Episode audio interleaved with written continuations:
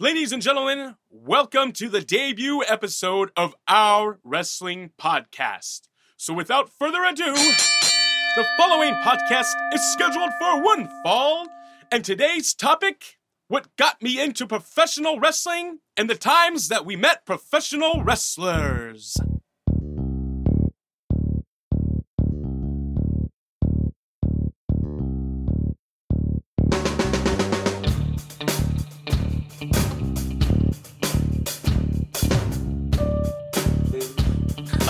Right, so welcome to the OWP. This is our wrestling podcast. This is Butters along with Jess Hi, Dave. and Cuz. Hey, what's up, bud? Just giving you our perspective on the world of professional wrestling from our standpoint. There's no si- inside sources here, no ties to the industry, just stories from the diehards, sharing opinions with you. Now, on to our topic today what got us into wrestling? Hey, guys, this is episode one of the OWP. Thank you for joining us. Uh, as I said, this is Dave, and we're going to talk about what got us into wrestling. We're also going to share uh, share with you just a few uh, wrestling encounters, along with those things, those particular encounters that got us hooked.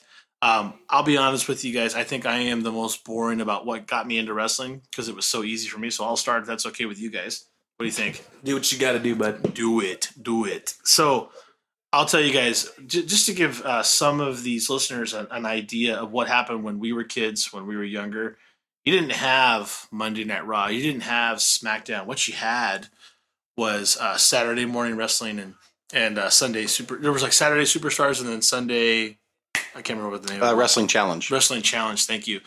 And one day I was just flipping through the channels because, uh, as I was telling you guys before, we had a lot of things when we were kids. Uh, we were pretty uh, privileged, I must admit, but cable television just wasn't one of them. so we had all of like seven channels to choose from. As you're flipping through those seven channels, all of a sudden on Saturday morning after cartoons are over, I'm starting to see Saturday morning superstars. And I let it lay there for a second. I got instantly hooked by this content of literally these these massive because you know in the in the days of WWE this is by by the way WWF at the time these are the land of the giants as everybody calls it so there couldn't have been a wrestler there that was a superstar that wasn't more than 280 you know if they were high level so you're watching these 280 300 pound guys destroy what we called prelims now we we discover they call them enhancement talent they basically pick up talent locally from the area and just let the superstars pummel them for about five to ten minutes. Most of them had actual farmer stands.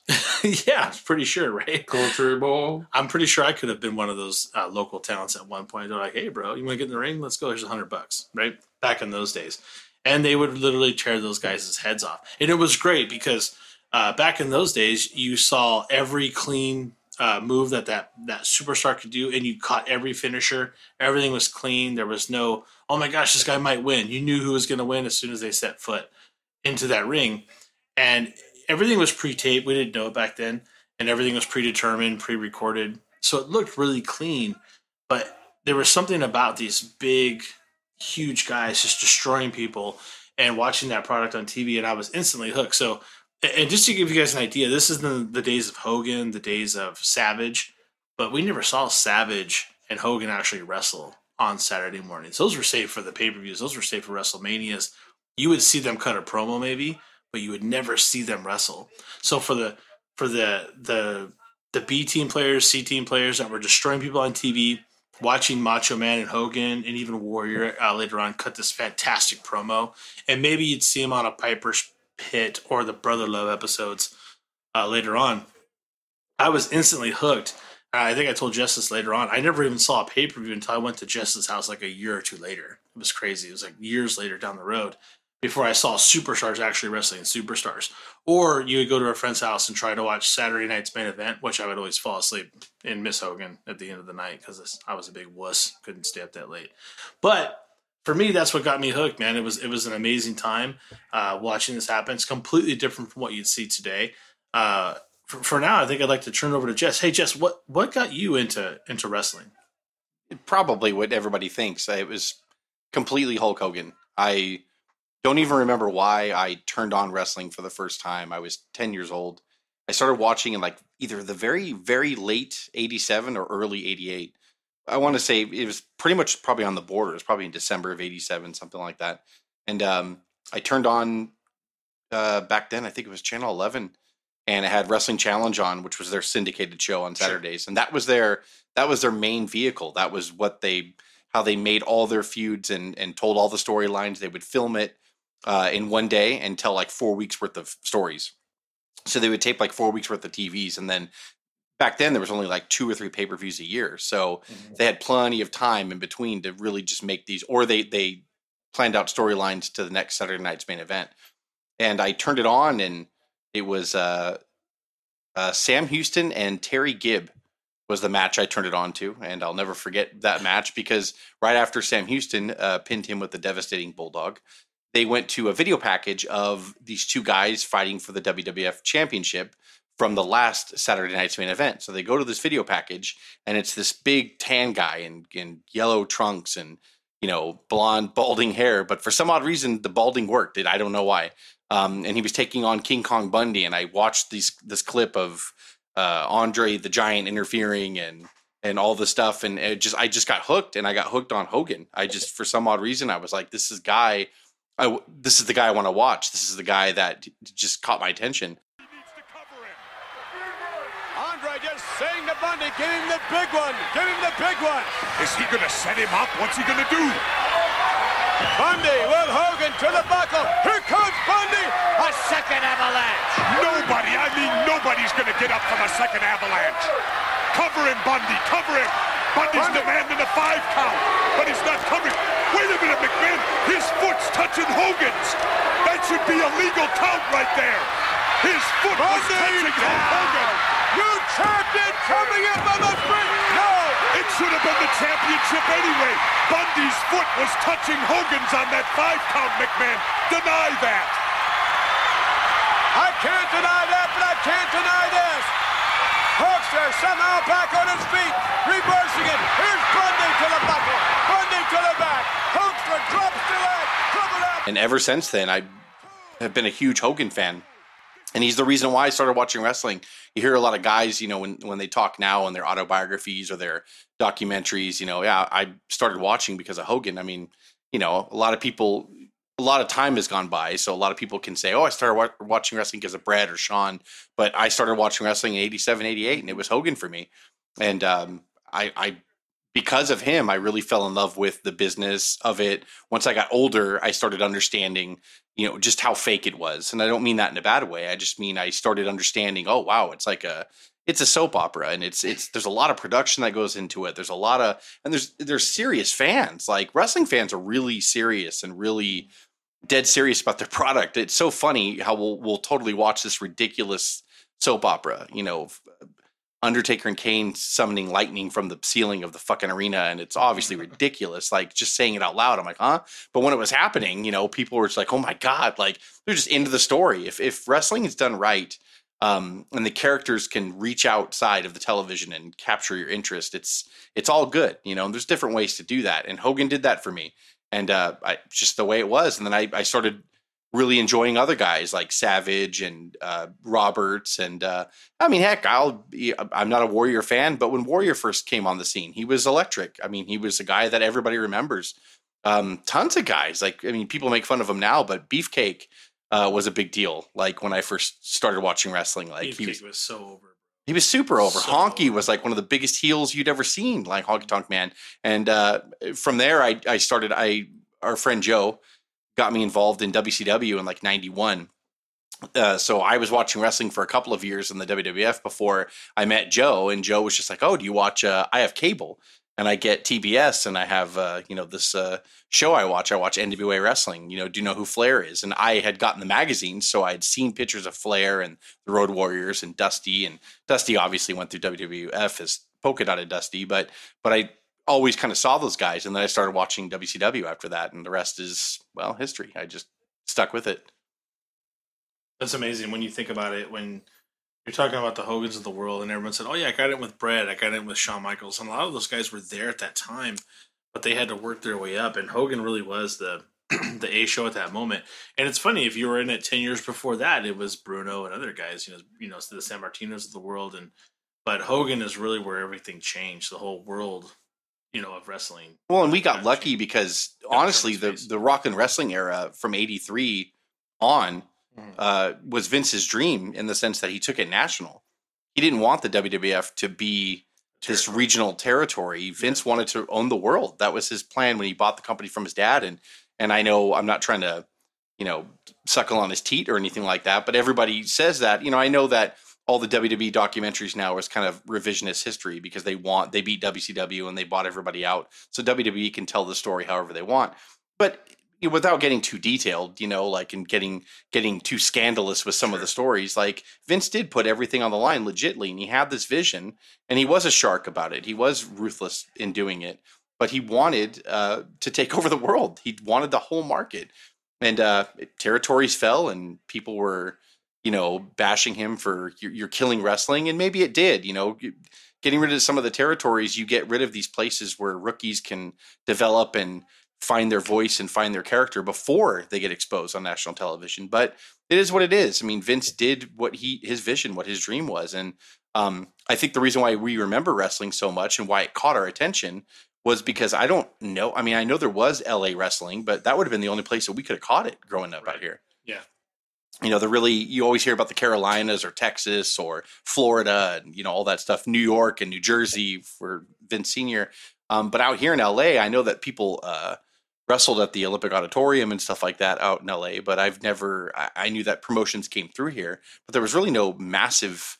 I, someone's probably going to listen to this and be like, "Bullshit!" Of course there was. It was the WCCA and you know whatever. But I mean, there really Well, wasn't a huge independent I got wrestling. one word for those guys, and it's go fuck yourself. Yeah, I mean, LA wasn't a massive hotbed. Wrestling, I think, passed through LA, and I know that they, you know, up in the Cow Palace in Frisco. That's where it was, right? Frisco. yeah, yeah, that, Like and that's that's all great, and it Yeah. did go through Frisco. But you know what? I could sit in my house and watch this shit on fucking. Well, yeah, that's my point. Yeah, Is like we were able to get hooked on it easier rather than just I my grandfather his his drinking buddy couldn't go one week, so he took me down to the WrestleTorium, and I saw Stu, and I saw, and that's great if that's how you became. a six-hour drive to San Francisco. Oh, and we, yeah, it was think so. amazing, and all these guys were screaming and hollering with their cigars, and Yeah, I can watch. I can watch the Muppet Babies. Bruiser morning, Brody came out, in like- the fucking afternoon, bro. That's how His- it worked. Goddamn. I mean, and all we, and let's be honest, like we also came up in the era of steroids, so that Fantastic. was uh, that was you know what? Super bloated and fantastic. Hey, everybody, Sounds like Hogan. everybody Really, I mean, everybody really. loved the steroid era of baseball. You, you want to try to fucking front Well, it's it, I know we're going off on a tangent, uh, but at the same time, like it's I think it still haunts the industry to this day. I mean, as good as the athletes are nowadays, uh, you know, without talking about creative or where they wrestle for nowadays, the athletes are phenomenal. Like Yeah. the wrestlers now are just amazing, and they're clean. I would say the majority of them Most are of them are. extremely clean. But uh, Like right you know, hey man, look. Whoa, hey, whoa. Before steroids were illegal, they were legal, and yeah, and the guys were just doing them. And obviously, we look back on it now, and you see most of them need their hip replaced 800 times just just from the wrestling alone. But you know, when you also you know roid your body up that much, you're going to do irreversible bones damage to your bones and your ligaments and everything. Um, but I mean, heck, you had. Hogan was a superhero, right? It's Macho Man, even though he was a normal size guy as far as height was concerned. Macho Man's fingers were like friggin' like bowling bit, like pins. a- As stupid as it sounds, I mean, people in the 40s and 50s didn't think that smoking was actually hurting them. You oh, you're- doctors said it you're- was healthy. Doctors told You were- women who were pregnant to smoke. Yeah, yeah, you're getting, you're getting, which I still think is a solid you're, advice. yeah, let's do Very it. great You're- but advice. You're getting steroids prescribed from a doctor, and and they knew it was enhancing their bodies, but they didn't think it was. They didn't, no one knew what it was going to do to them later on. So Well, and then you got the the way they play both sides. The critics of wrestling like to play both sides. Sure, When when they want wrestling to be considered a real sport, they'll bash people for drugging and steroiding and all that stuff. But then when they don't want it to be a real sport and fake, they'll make it fake and you And know it's- shit on it. Yeah, and shit on it. That's the critics of wrestling. You know, But don't that- take steroid. But but Sylvester Stallone, when he wants to beef up for Rocky Twenty, he could take steroids and no one gives And two look shits. how incredible a shape he's But in. if but if Hogan roids, then oh he's a, he's a cheater. Cheater Yeah. at what though? I thought you said wrestling is fake. Well, the people are dying. Yeah, right. They're dying because they're also drinking uh, you know twelve beers in a three hour span every Those single are the night. Nancy Graces and of then the they're- world. Yeah, and then they're popping pills to put themselves That to sleep. Yeah, Fat bitch. whoa, hey. Nancy Grace. That's fine. you don't have to call her fat. That might be true. No, Nancy Dave, Grace. it's a it's a fact on Wikipedia that she's a All fat Fat bitch. fact. All right, we're we're sliding we're sliding we're sliding down the landslide now. So That's fine. But yeah, I'm, I'm, I'm with you Great on that. It's uh, it, it, it Stevie is a totally different time, and but it is what got us hooked. I think we have someone on the uh, a little bit later in the gens that got hooked a little bit differently. Cuz tell us what got you into later, but I mean, it Not was that much uh, later, but later. 89 or so. Mhm. I can't remember. All I know is uh, I traveled to uh, Jess's house over here, and I love telling this story because I get to talk about and reminisce about the person that got me into pro wrestling, and it was Hogan Superior. And I just remember walking into Jess's house one day. he was- Steve Austin wasn't wrestling, I don't think, at that time. Maybe he was in Texas. You know, it, it was actually the second. So And- Austin's first, and, then this Steve guy's Austin second. is also Hogan's not third. superior. uh, Austin would actually be this guy's superior, and then this guy's superior. You know, superior If to you have to explain the list, it's not it's not a good list. It's a great list because Hogan's in third, baby. Um, but so you know, I come into Jess's house, you know, walk around. the And for those of you people who he's not his nickname is Cuz, but he's actually legitly my cousin. Yeah. So that we did grow up together. was dubbed by uh, your younger brother Shane, Shane Birch, Shane Fat Boy Birch, whose favorite wrestler is Triple H. That's all you need to know about that. But uh, yeah, so I turned the corner into the living room of Jess's house, and uh, there he is in, in his Shawn Michaels Playgirl pose, laying on his side with his uh, face resting in his hand. I used to lay on my floor, yes. Yes. And uh, there he is. I see him in all his glory, running down to the ring with tassels flaring from his arms and makeup on his face, shaking the ropes. The Ultimate Warrior is who got me into professional wrestling. There you go. Little little warrior Little snort. snort for you. Snorting his coke. That's what he's definitely snorting with all that energy he's running out with and all his promos about spaceships and everything. That was great. Got him with the. Oh, he nailed him. Here it is. He. Oh, he moved out of the way. Look out, the big splash. One, two. He got him. He got him. Unbelievable. The Warriors won the title. We have a new winner. little little little sidebar. You know, you know our our beloved Mean Gene Okerlund passed away just recently, and you know the one person he said he couldn't work with, the fucking Warrior. Most Well, everybody says they could. Guess what? now he's stuck with him. I know, right? the afterlife. They're giving oh, shitty promos in heaven, brother. They're sharing rooms. He's still interviewing Macho Man though. No more questions, yeah. Huh? the cream of the crop. Still one of the greatest promos, and that and the cup of co- cup of coffee in the big time. Uh, huh? Great. Shit. It's So he would be the second guy though, because yeah, Macho Man and Warrior were those were my guys, man. Yeah. Hey, you know, it, because if it's okay with you, I'm gonna I'm gonna send the ball your way. We said we're gonna uh, talk about wrestling encounters. You know, I'll tell you, I think I have the least of them because, uh, as I talked about earlier, these assholes went to New Orleans without me a few years back for WrestleMania, and I'm still pissed about it because my punk ass couldn't afford it. But uh, they had some amazing encounters, and because I'd like to start with you, we said we'd get into that. Um, I know you had some fantastic encounters with um, with Del Rio, and also some encounters in New Orleans. I think you might want to save that Del Rio for last. Fantastic story, but For even some stuff with Sin Cara as well. So what what do you got there? Tell us tell us about your encounters in uh what what I can't remember what WrestleMania it was. WrestleMania 34, baby. Thirty four in Yeah, New Orleans. Tell us all about it. Great time over there, man. I mean, just you know, you and uh, Joe and uh, Krager's there. You guys, you guys got the experience the same stuff we did. Obviously, we experienced uh, different wrestling encounters. The first one that was actually cool was was uh, Eric Bischoff.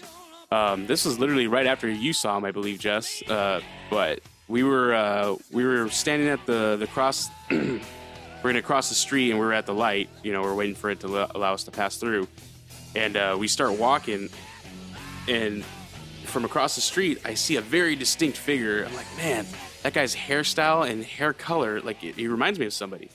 And he's on all like he's wearing a black suit jacket and everything. And he gets closer, and I look at him. I'm like, Bischoff, and he looks up. He's like, hey, what's up, guys? And then we and then he walks away. And then you know my wife and a couple of my friends that were with me, they were like, what? And I'm like, that was fucking Eric Bischoff that just walked right past us right now. And they turn and there he is, Eric Bischoff. He just casually, hey, what's up, guys? So Eric Bischoff was pretty cool. And then we went to the fan access the next day. And uh, we had a couple of great encounters there. Jason Jordan, we met Jason Jordan. We met the Ascension, uh, Sanity. Uh, we got to encounter uh, Trish Stratus. We were we are gonna go to the bathroom, and a security guard stopped us. She's like, "Hold up!" And through the curtains to the right of us, Trish Stratus, right in front of us, just walks right in front of us, just like that. And then right after she passes us through, um, or passes through by us, uh, you see Apollo Crews, Titus O'Neil, and Zack Ryder walk right past us like nothing. We took pictures of them. They smiled and everything for us. Uh, but then we got to stand in line for uh, the Lucha, the Lucha Dragons, Sin Cara and uh, Kalisto, and uh, they're they're they're tiny Com- to compare to what you see on TV. I mean, I know Kalisto already looks small, but man, that guy is freaking short. Like he was shorter than Crystal. He's a he's a tiny motherfucker. And then uh, uh, Sin Cara, Sin Cara's about my height, but uh, we were we were posing for the picture with them, and Sin Cara, you know, he's trolling me, so he's he's all, so where are you guys from? And I'm like, oh, California, and he's like, where's that? And I'm just standing there, and I'm like, I'm thinking, I'm like, wait a minute, and I look at him. Because I'm thinking in my head, I'm like, dude, you fucking travel the world. You know exactly where that's at. And I look at him, and he's like, oh, I'm just kidding. I'm just kidding. he's like Triumph, the the comic dog. But uh, yeah, For so me to poop on. Yeah, that's Where's exactly what he, he was California trolling so us I like can that. Poop on I, it. I have to go. I'm on the pre-show. I'm late. Yeah, he was about to Oh, fight me. I'm just- sorry, that was for that. lucha. That was rude. It's just good to be there. It's just good to be on the card. Yeah, He was going to Sorry, I fight me apologize. just for no reason, Yeah. just like he's fought in Chris Jericho and All Simon Gotch four feet backstage. of them. Jesus Christ. But uh, but yeah, those are the encounters in New Orleans. I mean, we've had several encounters before that. Um, I met Sam Roberts actually at a Monday Night Raw before he he was actually employed by WWE. Hmm. Uh, it was actually the first show that Crystal and I went to together. He's writing for them now, right? Or no? I don't think he's writing for them. He's just doing like their um, their pre-show segments and everything. Hmm. And he'll do like in He's the had a podcast for Yeah, yeah, the Yeah. Sam Roberts podcast. But um, it was funny. It was it, that's how I knew him. I knew him from his podcast, and I used to listen to him. And uh, I, I would follow like his Instagram and stuff. But this was before he was actually employed with WWE, so no one knew who he was. And we were walking around the lobby area of the uh, the arena. We were at the the Honda Center in Anaheim, and I noted I he's very distinct looking too himself. You know, with his red curly hair and everything, almost like Krusty Krusty the Clown or something. But um, I see him walking, and I'm like, like I know that guy. I'm like Sam Roberts, and he looks at me. He's like, "Hey, what's up?" I'm like, "Hey, can I take a picture with you?" So I actually have a picture of that. But that was a cool little encounter. But the the best encounter that I had uh, was Del Rio. So we went to a, a Monday Night Raw, me, my brother, and a couple of our friends in uh, San Diego, and this was the night after John Cena. This was when John Cena was on his uh, Open Challenge uh, run for the United States Championship, and uh, it was at Hell in a Cell the night before.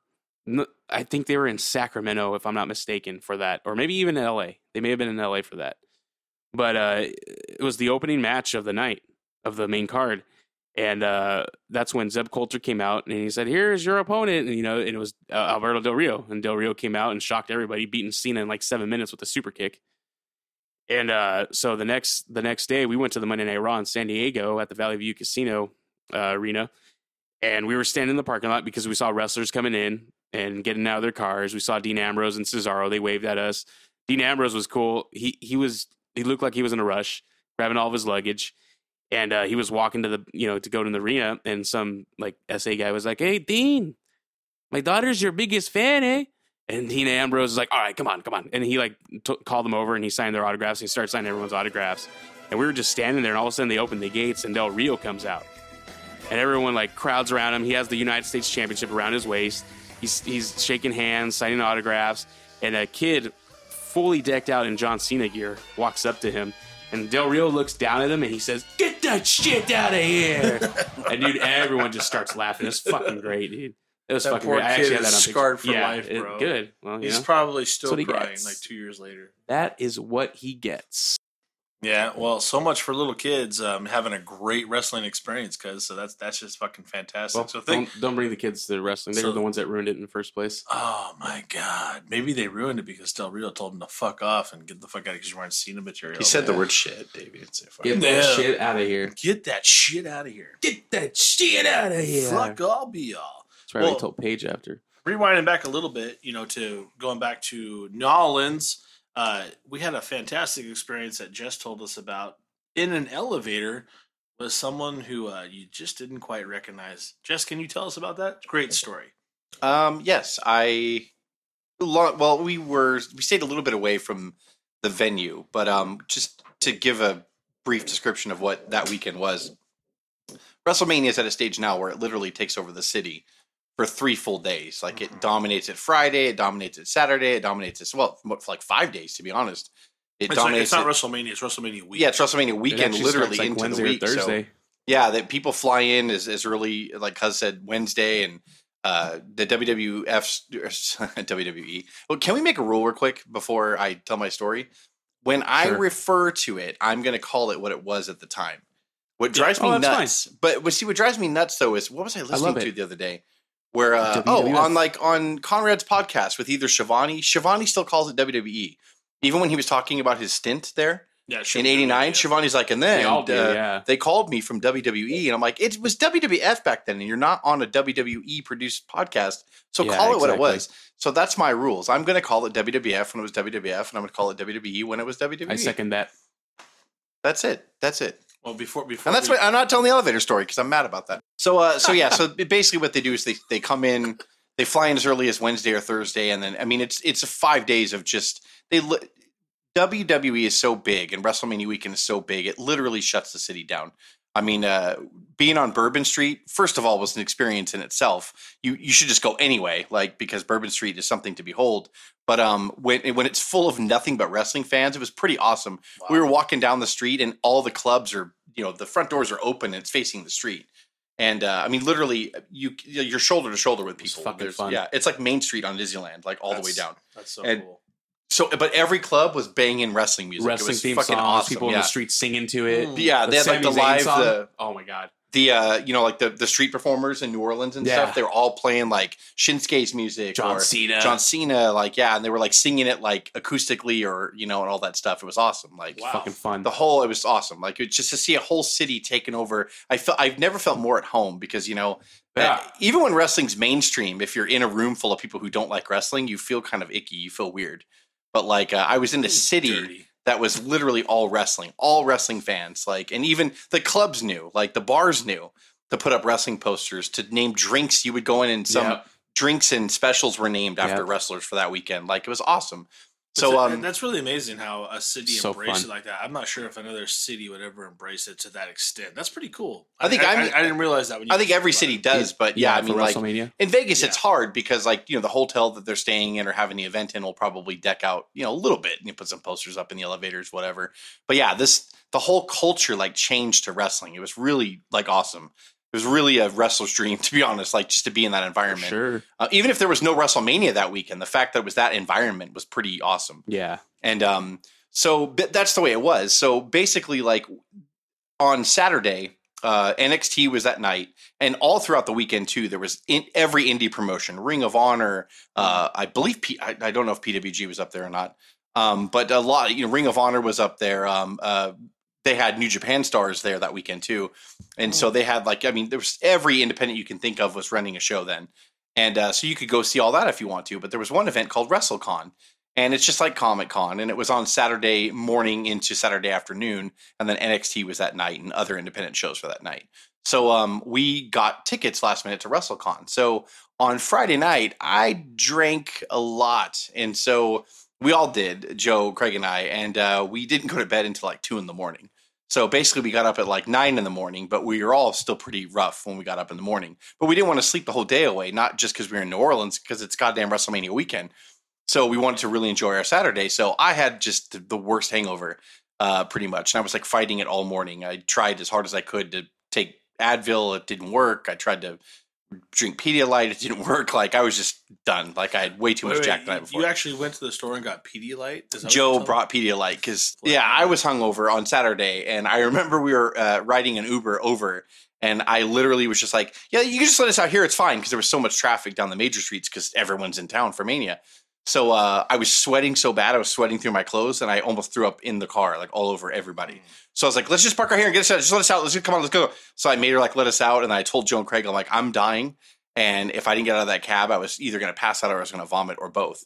And they're like, "Oh my god!" So we go, we get in there, and the wind outside felt good because it's it was Sure. rainy and cold outside. Yeah. It's New Orleans, and so um, so I was like, "All right." So we get in the hotel, and I'm feeling a little bit better, and I'm like, "Hey."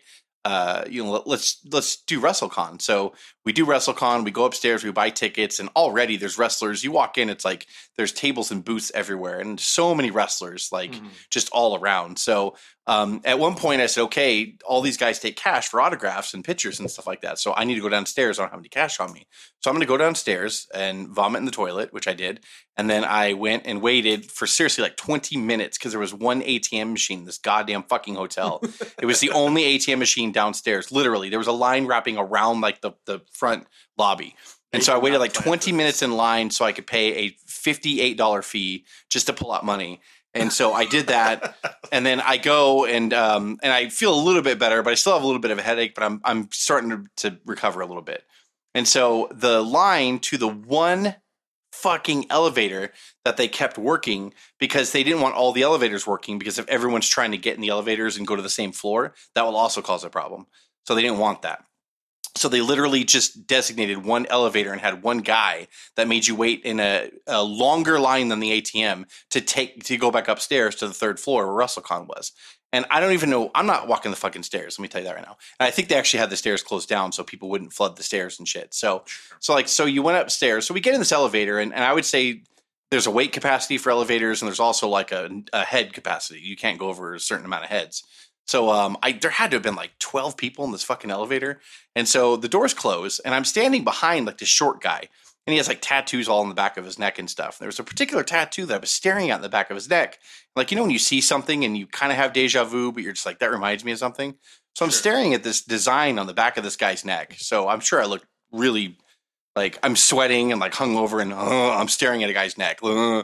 So I'm surprised, like, if there wasn't like 12 people just packed in the elevator, each suffer, suffering equally, I'm sure somebody would be like, why are you staring at the guy like that? So I'm staring at the back of his neck and uh, I lick his tat. No, I'm kidding. Um, so Oh, I, hey. I'm staring at it. I was like, I don't know what that reminds me of. And as I'm just working this out of my head, we finally get up to the floor, the third floor. The elevator door opens. And as it opens, this guy turned this guy whips this mask out of his right pocket. I mean, just like in one motion, takes this mask out, whips it up, puts it. it on his head, turns around. It's Rey Mysterio Jr. and he gives us like the Wolfpack sign, like you know the Wolfpack sign, and then like and like sticks his tongue out, and then some agent or someone grabs him and whisks him right over to his autograph table. So- so- and I was like, the whole time I'm standing behind Rey Mysterio, like in the elevator. I have, I mean, he's right in front of me, and I'm staring down at him. He's like. He's and he's short, so I'm looking down to my left at him, going, "That's a, a tattoo. I don't know what that is. It's triggering something." So straight up, honestly, you're what you're telling me is you were in a fucking elevator with Rey Mysterio and Jess Birch, the fucking the wrestling fan of all wrestling fans, doesn't even fucking know it. Well, I didn't see his face. I just saw the back, back of his neck. I, are you making excuses right now? I'm just curious. I'm just Well, no, and I couldn't. There's no way I could even get around to the front of that guy. That fucking elevator. and, It's like and, the uh, smallest elevator ever. And which uh, I'm surprised Rey Mysterio like didn't have his own. I'm surprised he didn't keep one elevator open for talent. Now that I think about it, very poor planning. But uh, Yeah, but yeah, all- so all- it was pretty that. cool that I was in there, and he was. It was cool of him to turn around and you know stick his tongue out. He literally could have just kept his head down, and then someone could have Yeah, just and escorted him, and then walked you never would have known. But it was cool. Yeah. So It, it, make, it makes for a great story. I mean, if he if he just walked away, you didn't know, you would have never known. But the fact that he turned around makes it for just an And they, I mean, they had huge story. stars there. They had bigger boosts that had like time from two to you know five. This person's going to be here, and that was reserved for people like Sting. I think it went on for three days. I think they did it Friday, Saturday, and Sunday. Um, we just went Saturday, but they had like Goldberg, they had Sting, Hmm. and uh, uh, Austin had the longest line I've ever seen in my life.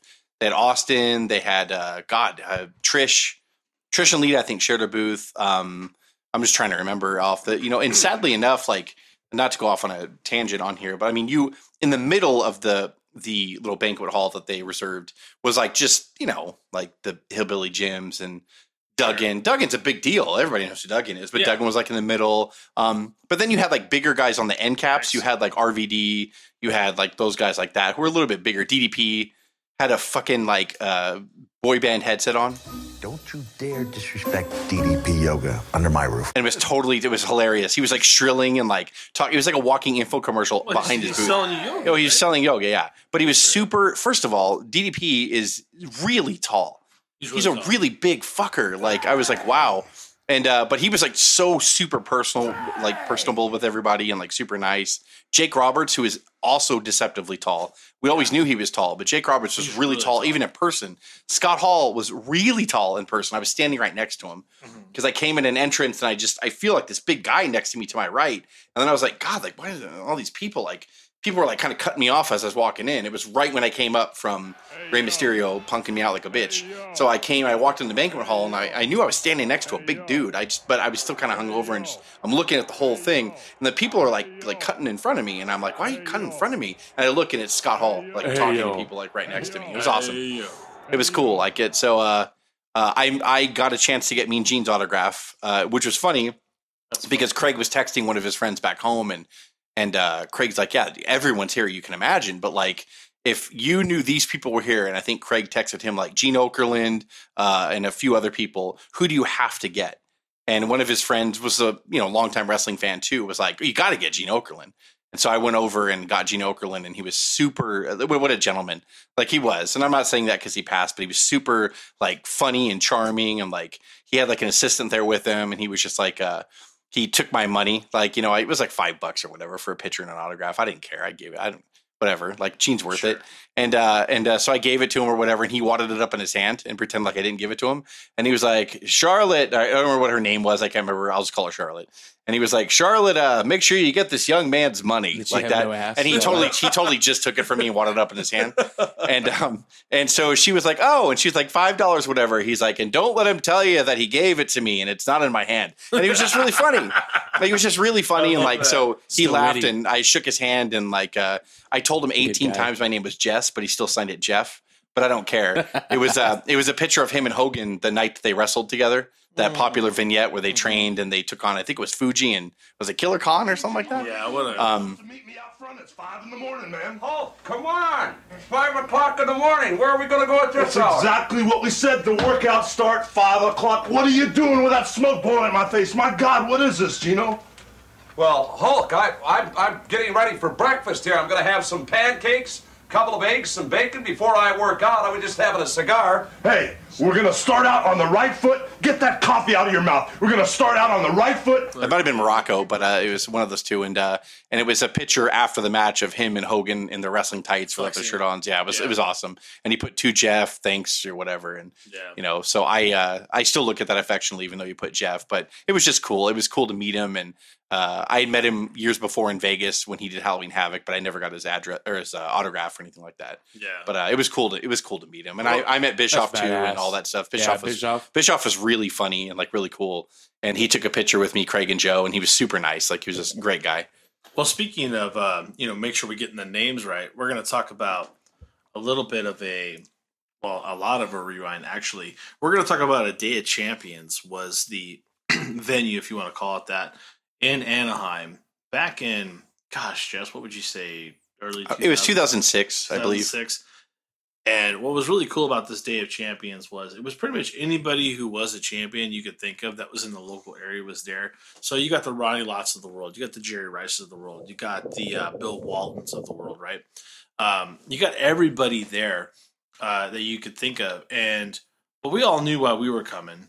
Um, some of us did say Stone Cold, but guess what? Stone Cold didn't fucking show up because so you What? can you know What? take that. Drink too much bank. beer. You Yeah, know, when he you carrying fuck- the weight heavier than Hogan, He fucked off the you'd venue. have missed days. He fucked up the venue, but you know who didn't fuck up the venue was Hulk Hogan. All right, because Hulk Hogan, quite frankly, didn't fuck off any venue. If he had a date committed, he committed to it.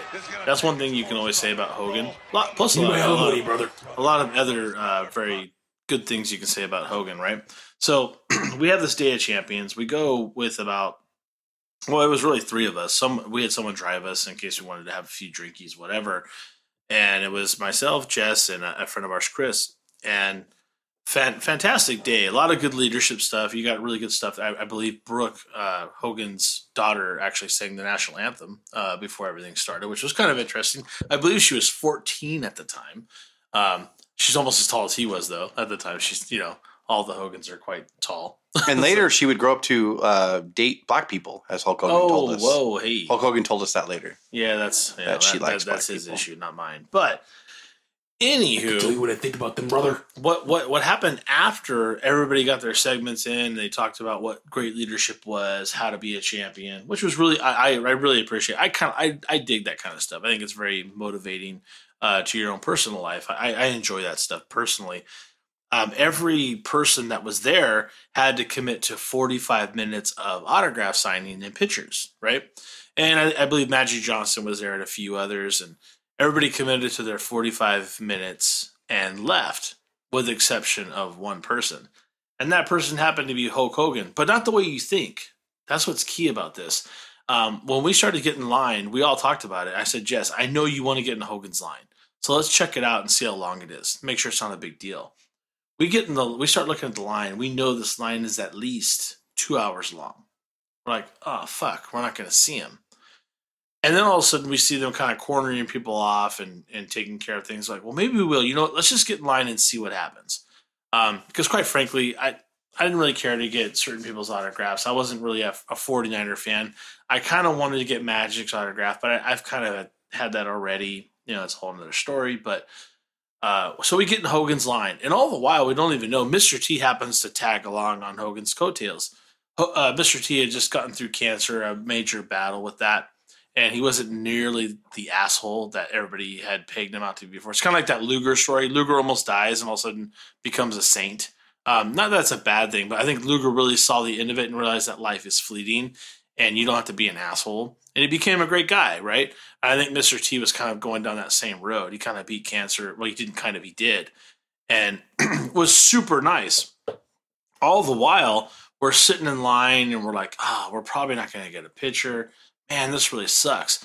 Um, Jess even brought a book. Uh, it was actually one of Hogan's uh, first, I don't want to say autobiographies, but brought that with him. And we're, we're kind of bummed. We're like, oh, we're not going to get a photo op. You know, but okay, it was cool. We got to see Hogan. He talked, and we were only like probably 30 feet from him. That, that's cool. We'd never got that's never happened. So we're trying to look on the bright side of the whole thing. Anyway, At this point, I'd yeah, seen you take him. it over from here. I'd seen him wrestle live before. Sure. I've seen like house shows and pay per views with Hogan on it. So I've seen him in person before. But, I But mean, you'd never as- actually met him. As a, yeah, I've never actually met him that close. So I Yeah. just wanted that's the fact. Yeah, yeah. I mean, it's a really good point, right? We've we've seen Hogan live, we've seen house shows at that point.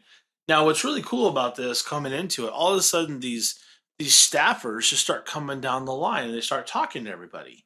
They're like, "Hey, um, we just want to let you know that Hogan is absolutely committed to giving everybody an autograph today and, and a picture. All we ask is that you don't use your cameras. We're gonna take the picture for you. We're gonna give you a card, and you're gonna go upload it online. Is that cool?" And all of a sudden, we were like, hell yeah, that's cool because we didn't even think we were going to get a photo. We were so excited. We're like, okay, this is awesome. All the while, we're waiting in line and we still kind of freak out because, in my opinion, if Hogan had left after an hour, hour and a half, I don't think anybody, I don't think too many people would have been pissed off. Maybe a few, but people like us would have understood hey, maybe he's got to do something. Maybe, they're- maybe his kids got something they have to do. I don't know. You know, it happens. He's a human being. But all the while, instead of him leaving on us, he would look around the corner and he would give a signal and get everybody all all jacked up and fired up again. And then he'd look around the corner again and he would flex those 24 inch pythons. Just boom, gi- give us one arm pose. Just bam. And you're like, dude, Hogan, yeah, it's so awesome. You just keep us pumped for two hours. Who can do that, right? And th- this is what Hogan was. And I- still want to say kind of is. I know people have their issues with him now, but this is the kind of stuff we dealt with as with Hogan as young adults finally we get to the front of the line and we get our photo. And I got to tell you, I was not as starstruck. I think I should have been, and, and I think now I might it might have be worse. But I wasn't the biggest Hogan fan of the world. I always respected Hogan, and I love what he did and the story he could tell in the ring. But I was the first person to stick my hand out. He still had a sharpie in his hand, and I said, "Hogan, I just want to thank you for the opportunity to meet you and, and be able to just do this with you for a few minutes. Thank you so much. Um, I really appreciate it." And he shook my hand and said, "You know what, man? You're welcome." He actually shook my hand. So I actually shook Hogan's hand. I think I'm one of the few people that can actually say that in our group that I shook Hogan's hand because I just I just wasn't intimidated by Hogan in that way, but I think it's because I wasn't as big of a fan. I think now if I met Kurt Angle, I'd probably shit my pants, right? But um, but Hogan for me at that time, it wasn't that way. So I, I just just took the opportunity and had it. And all the while, Hogan's looking to his left, which is Jess's right, my right. And all of a sudden he goes, Wow, you guys brought the book and everything. So you guys don't know, Jess brought uh, Hogan's, I think, like first book. It was, first it was his WWF. his produced WF autobiography, which was great. You know, it's a good book. Um, and just like I want him to sign this, you know, I want him to sign it. And I'm like, that's a great idea. You should bring it with you, right? So he had it with him the entire time. And Hogan's like, well, hey brother, who do I who do I make this out to? And then it just got really quiet. and I realized for the first time ever in my life, I realized that Jess couldn't get the words out. Jess is always able to verbalize anything and make a joke out of anything and have fun with anything. Jess, for just a moment, couldn't say anything. And I'm like, whoa, this is not what I'm used to. And I'm like, am I going to have to tell him what Jess's name is? And I started to say, uh, yeah, this is Jess. And he goes, Jess, Jess, my name's Jess. Finally, he was able to get it out. And Hogan's like, oh, okay, cool, brother. I think Hogan's kind of used to that, right? People just kind of being starstruck and but I was quite surprised. I never thought Jess would, would have that situation where he just couldn't say anything. And the coolest thing was at the end, Hogan not only signed it, but filled out the entire 8 by 11 page of that book. Hey, you know, Jess gave him a full uh, writ and um, signed it, took his time with it. And then we took a picture with Mr. T and Hogan, and uh, I still have that picture framed to this day. And uh, I, I personally think it's it's one of my favorite experiences ever because not only because it was it was Hogan, it was because that Day of Champions and that kind of stuff, but the fact that Hogan took his time and way overstayed his priority. He he stayed more than twice the time he had to. Which, oh, by the way, if you listen to a lot of Hogan stories, that's the norm. Hogan, if Hogan needs to stay longer, he will. He understood the fan base, probably to his detriment of his personal life, but he did that, and, and you have to respect that. He was bigger than the industry at that moment in, in more than one moments, but definitely at that moment too. Um, and I think it's just a fantastic story, and I love to love to share it. I, I I'm so so humbled and honored in hindsight to be a part of that. Uh, just I'm sorry, I kind of took the the wheel on that. Did you have anything you want to add to that? What as far as Hogan's character when it comes to uh, treating his fans or how he treats his fans, Yeah, uh, I can quote Bobby Heenan, who in Hulk Hogan's Hall of Fame clip said, uh, the question was asked how Hogan, you know, how he should be remembered. What is Hogan's legacy?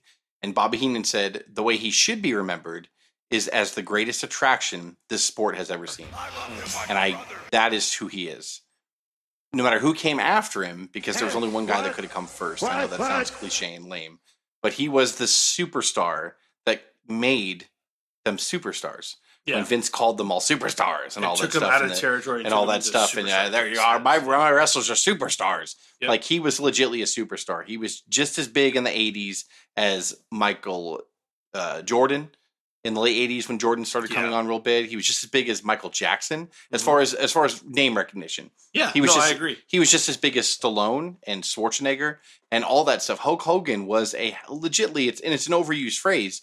He was a household name in the 80s and 90s. He mm-hmm. absolutely was. Well- and for a wrestler to achieve that kind of fame, you could say what you want about the direction Vince took wrestling and the way Hogan took wrestling, and that and whether it was good or bad that you know all these territories fell and you know had wrestling had to pick itself up from the ashes and start over and all that stuff and you know and then when Turner bought WCW, it's the same thing on the other side. You got these two guys that just own everything and it's not fair and you know that's whatever. That's a whole separate thing.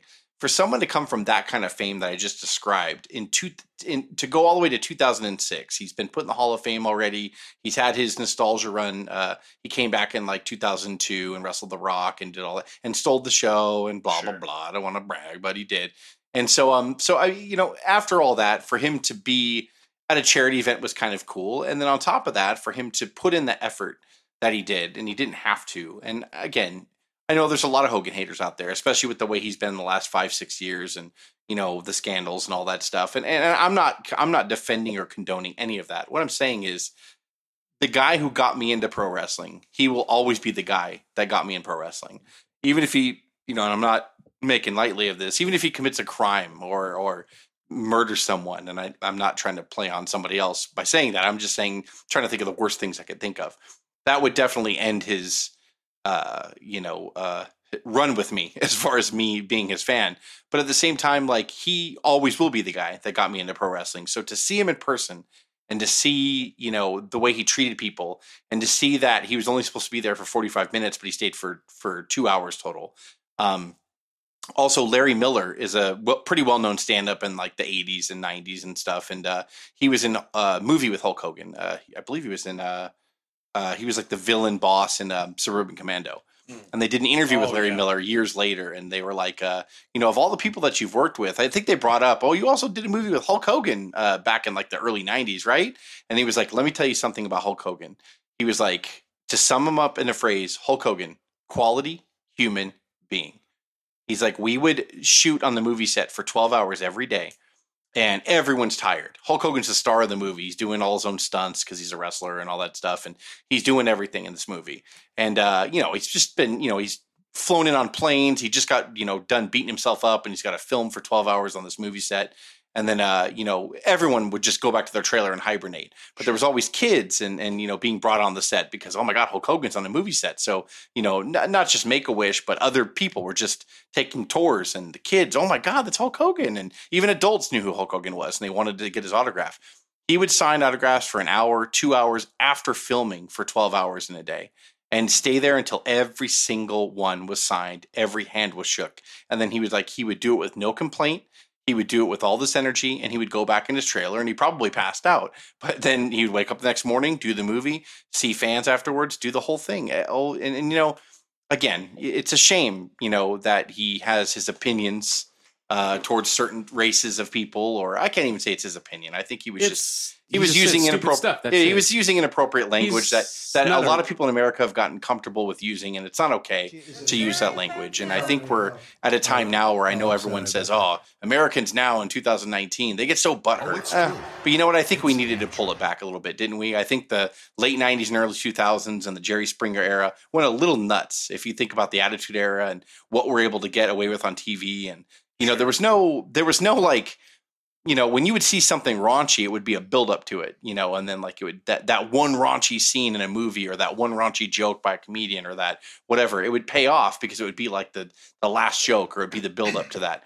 You know, we got so desensitized in the late '90s and early 2000s to certain things, and I think that uh, you know now we're going harshly the other way. So unfortunately, you know, years ago when Hulk Hogan got recorded, he also got in an age where everyone's literally walking around with a camera and a recorder in your pocket Yeah. um, you got to be careful when you're a celebrity. And I don't mean be careful as like hide that racism. I don't mean that. I mean like, you know, you got to just be careful about what you're saying. It's not just, you're not judged anymore at public autograph signings like we're talking about right now. You're judged when you're drinking by yourself or you think Yep. you're by yourself with your family on your boat. Or if or you're you're doing- You judge at the one percent. Yeah, or you think you're talking to your son by yourself in prison and, uh, and Oh, someone's tapping the line. brother. And and again, it's wrong that he had those opinions. It was wrong that he talked like that It to is. begin with. But again, like you know, hey, we all in private has have It's said his right things that we probably aren't proud of. something, But it's his right Caveat was just him Well, it's his right, but it's also Well, people's right was to not like him because No, of it, yeah, and I support can. that. It was They also can, just yeah. trying to comfort his son. I mean, that's Uh, yeah, Uh, yeah. I mean that's the spin that he put on it, and even no, as a that's, wrestling I, fan, that's what I believe. even as a Hogan fan, I If can I- see that that's what he did. if my kid was in prison and he had that overwhelming sense of guilt, and I was afraid he might hurt himself, I would tell him eh, whatever I had to tell Whatever him you needed to, to make sure he with him. came out of prison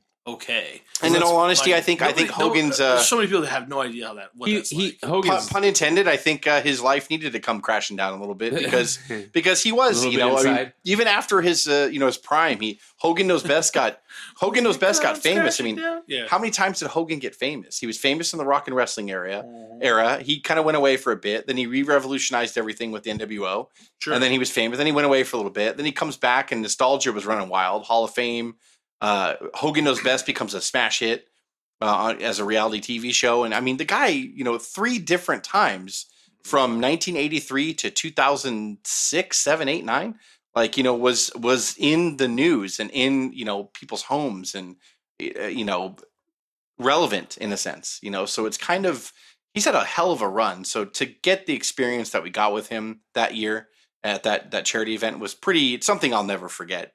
Even though I couldn't Yeah. talk, You, you Uh, can't deny what Hogan's done, and who cares? I mean, he said whatever he said. I give Hogan shit because I just like to make fun. It's just fun to troll about it. But I love Hogan, and you know what? He's not a racist, and that's coming from a partial colored person. Hogan is not a racist. And he's been It's around. just, he and said stupid shit. Who cares? He says stupid stuff, That's and it's not okay, and you know it's not all right. He he got comfortable in his own celebrity, and again, that whole five or six year window when when it still and still to this day, people do stupid shit like celebrities, not realizing again that every person has a shit, yeah. fucking recorder in their pocket, you know, Yeah. and, And you're gonna get recorded if you say stupid shit or do stupid shit, you know. And to this day, in 2019, celebrities are like, "Huh? How did you film that? I don't even know." It's yeah, the uh, call out culture. It's So and, it's, uh, and again, it's not okay. I'm not condoning it's it. It's called Alexa, bro. and I'm not trying to Recording rant off, you know, on right this off the Oh, subject, yeah, but Alexa. it just links in. So that it was a good story. I want to end it on a good note. It was a good story. uh, Hey, hey, it a good Alexa, Well, experience. Hogan's great. record record everything that I do that's wrong in my life. Let's Okay. that. You're Okay, a racist and a bigot. bitch. Automatically. But you do to play devil's advocate. You do have a responsibility as a celebrity. You know that's your job. Your job is also to mind your p's and q's in fucking public. Like it's it's your job. It really So- is. I know. But I, Hogan can you imagine having your life filmed twenty four seven? I get that in boohoo, So a but celebrity could never, you know, wander off into the bathroom and kind of stroke one. Well, out. that's what's dumb about it. Well, You I mean, judged on what you do. if he's going to be in a place where somebody can record him stroking one off, then uh, yeah, don't do that. chances are, just it's Don't on do that. cell phone. It's already the being camera recorded. toilets Just saying. or the toilet Yeah. cameras is that what they Toilet call them? Yeah, cams. toilet It's cameras. the uh, toilet snowflake cams. culture. The fact that That calls out these the people. Fact that your phone Can you believe people like that? They put a camera in a toilet Yeah, I don't. That's ridiculous. and you sit Who does and they're that? like, "That's I didn't even know that was a there's real- that- that butthole. There's the main event." Like, Let's keep the tangent on Hogan right now. I thought we were talking about We're toilet cameras. Hulk Hogan, brother. My Oh, we're talking about picked me up wrestling. Being racist, thought we were brother. If we, if we want a toilet cam podcast, I'm sure we'll get a lot of followers for that. But I bet we'll we get hold more followers than a wrestling podcast. Yeah, we'll hold that off for next week. By the way, speaking of Hogan, um, you know, Jess, I'm Brother. I'm going to keep the ball in your court right now, and I want to kind of try to set the stage here. There was a time in the uh, in the uh, mid to late '90s, my dumb Brother, ass was trying to go get a degree somewhere. I don't know what I was thinking, but uh, a few of my friends started to realize that there was a nice little event in Vegas called Halloween Havoc that ran, I think, for four straight years, right out of Vegas. And there's some phenomenal stories, and Hogan, I think, is the key to that. Jess, why don't you tell us a little bit about. Halloween Havoc and those stories? WCW's first year, they had Halloween Havoc 96, 97, 98, 99, and 2000. All at the MGM Grand Arena in Vegas. So every single year, um, I we would go like whether it was I think Craig and I went every single year together, but it would be a combination of different people. Some years we'd go with like four or five friends. Some year we would go with just him and I and one other person, two other people. So the very first year was probably the best in the sense of I did not even know uh, what I was in for in that sense. We were excited that we were going to go watch a pay per view, and and WCW to give people a an idea of what WCW was like in uh, '96. The NWO had was in its infancy stage. It had just erupted like three months before.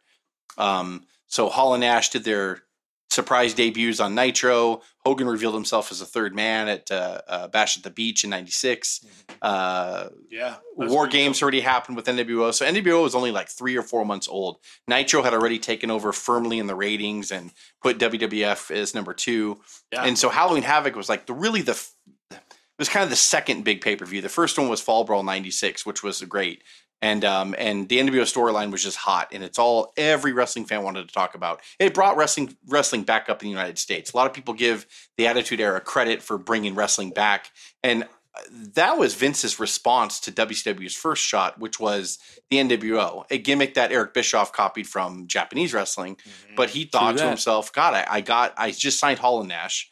I, got, I want to bring them in in some kind of a cool way. I want to bring them in in a, a non-conventional way. I don't want to give them a plumber gimmick or a carpenter gimmick or a, you know, uh, whatever. I'm not going to do or name them after a vehicle, you know, or anything. I want to bring them in as like something real. I want this to be different.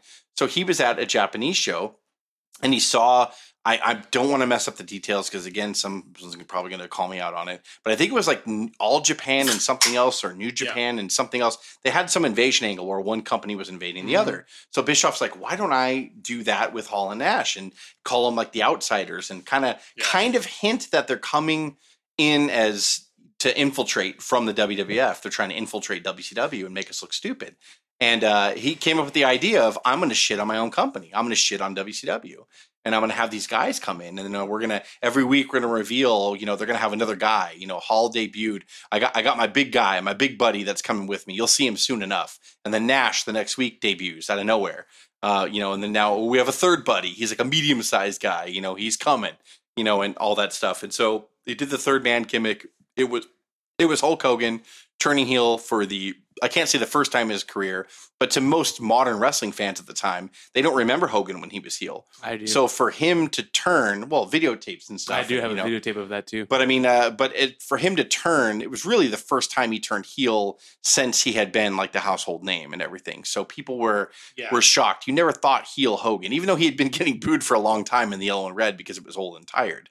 But nobody really associated it with it. So um so so yeah, so NWO was hot. And so the fact that it went to Vegas was another huge bold move on Bischoff's part because he's just like, dude, we're on fire. And you have to sign venues months before. So I believe even before the NWO was a thing, Bischoff already had MGM booked. Yeah. So WCW was going to go to the MGM, whether you know they already had it booked. So it was just perfect timing. So wrestling was was getting really hot again at this point, and especially hardcore wrestling fans were starting to come back around, and the Oh, mainstream media and just the casual wrestling fan they were starting to come back around. And, you and it was the, it was to the older viewer back. yeah, it was to. WCW first, not WWF, folks. Just so you know, I lived it, so I know what I'm talking about. So uh, we get there, and uh, you know, we're just excited. We we have a room at the MGM, and we're like, "Fuck yeah, dude! We're gonna watch Halloween Havoc. It's gonna be awesome." Um, uh, it's going to be awesome. It's going to be like, uh, you know, great to see a pay per view and live wrestling, and WCW's hot, and I'm excited I get to see Hogan live again and all that stuff. And and you know, there's other guys that we love there, like you know, uh, uh, Hall and Nash were going to be there, of course, and Flair was going to be there, so it was all cool.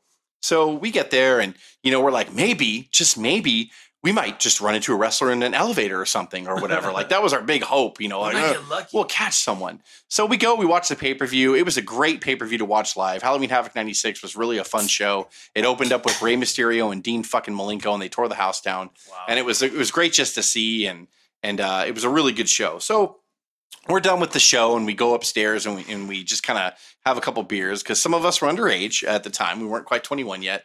So uh, so we went upstairs and we had beers and you know on ice in a bathtub and the fucking sink. So we you know booze up a little bit or whatever, and we're gonna go downstairs and I don't know maybe we might run into a wrestler who's you know trying his luck on the slots or the tables or something. So um we go downstairs. The elevator opens. I see a big crowd of people, and in the middle of this people is Booker T. So I'm just like, cool, man. We get to see Booker T. He was super tall. He's a big dude, and he's everything you think you would meet when you watch when you meet a wrestler. A big guy, larger than life. You know, big, awesome, good-looking guy, muscular, and all that stuff. So he was being really good spirit with the fans. He was signing their autographs. Him and him and his brother uh, um, Stevie Ray lost the tag belts that night to uh, Hall and Nash. So um, so it was just cool. He was in good spirits, uh, talking with all the, the fans and stuff right in front of the elevators. So I was like, dude, I didn't want to. I didn't want to mess around and wait in that big crowd. So and plus Yeah. security was kind of ushering us out of the hall because it's a small hall where the elevator of is. course. So um, so it was cool. I was like, dude, we got to see a wrestler close up and personal. That's that's awesome, you know.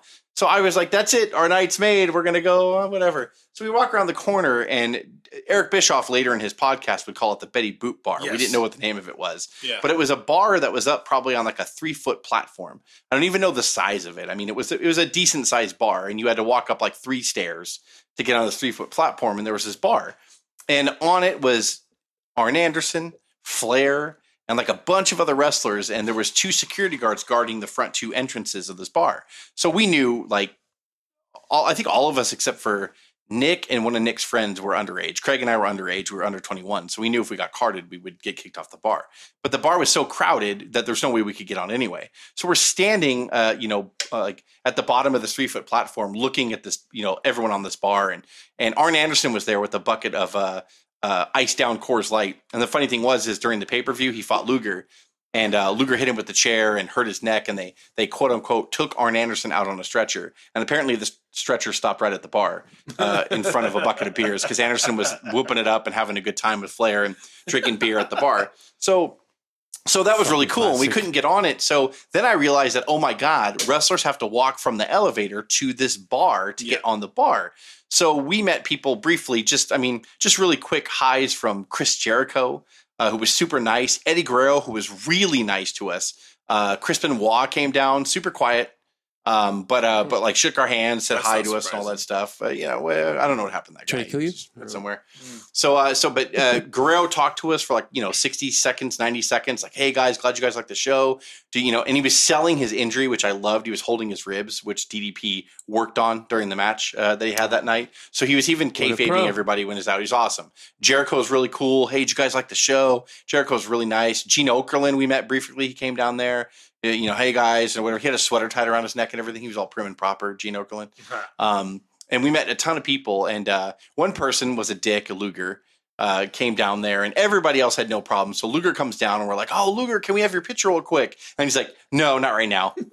and then we're like, "Oh, he must have to go. Like he's going to save a you know a cat from a tree or a Oh, baby in a burning building or something. He must have to go do something really important." And what he did that was important, he put his one foot on the first step of the bar, and he stood there and was waiting for somebody, and waiting for somebody, and waiting for somebody, and then finally somebody showed up, and then they both go in the bar. So in that time, he could have taken his picture with us or whatever, but he was a prick ass. So I'm here that he's a you know a better person now, and blah blah blah, whatever. But Luger was a dick to us. Another uh, person that did not treat us very well uh, was somebody that has passed away, and I'm sure a lot of people will Oh. take exception, and that was Dusty Rhodes. Of all people, Dusty Rhodes gave us kind of a bad Come experience. on, baby. So we were taking a little bit of a break, and we wanted to go to the restroom, so we went around the other side of the bar. And uh, there was really not that many people there. I would say maybe like six, seven people walking down this side, this side corridor where the bathroom was.